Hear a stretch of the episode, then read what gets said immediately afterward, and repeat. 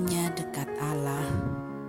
30 April 2020 Mencintai keadilan dan membenci kefasikan. Sahabat Mazmur 45 merupakan nyanyian pada waktu pernikahan raja.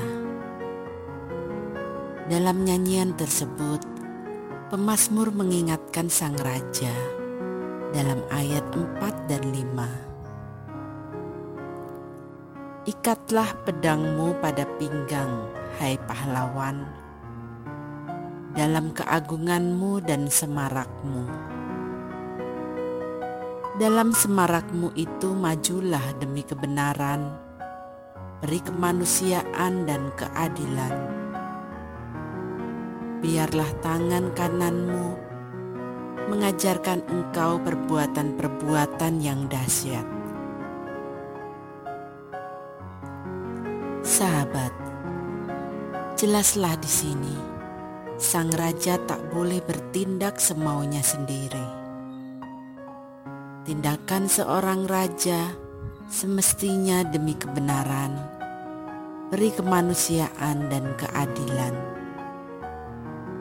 Sebab ini jugalah yang ditekankan pemazmur pada ayat 8 dan 9. Tahtamu kepunyaan Allah, tetap untuk seterusnya dan selamanya. Dan tongkat kerajaanmu adalah tongkat kebenaran. Engkau mencintai keadilan dan membenci kefasikan Sebab itu Allah, Allahmu, telah mengurapi engkau dengan minyak sebagai tanda kesukaan, melebihi teman-teman sekutumu. Sahabat, sehebat-hebatnya raja, bangsa Israel memahami bahwa tahta adalah milik Allah yang dipercayakan kepada orang yang dipilih Allah sendiri. Allah berkuasa mengangkat dan menurunkan seorang raja, sehingga penting bagi raja untuk tetap menjalankan tugasnya sesuai kewenangan yang dikaruniakan Allah kepadanya. Dan karena raja adalah pemimpin tertinggi maka panggilan utamanya adalah menjadi teladan bagi rakyatnya. Sahabat, kita memang bukan raja, tetapi kita pun telah menerima pengurapan Allah saat dibaptis menjadi Kristen. Kristen bukanlah predikat kosong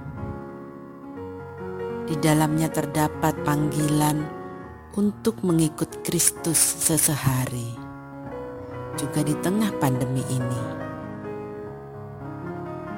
Dan panggilan seorang Kristen tak beda dengan panggilan seorang raja di Israel adalah mencintai keadilan dan membenci kefasikan berkait keadilan, kita menurut Pramudia Anantatur harus sudah berbuat adil sejak dalam pikiran, apalagi dalam perbuatan. Salam semangat dari kami, literatur perkantas nasional.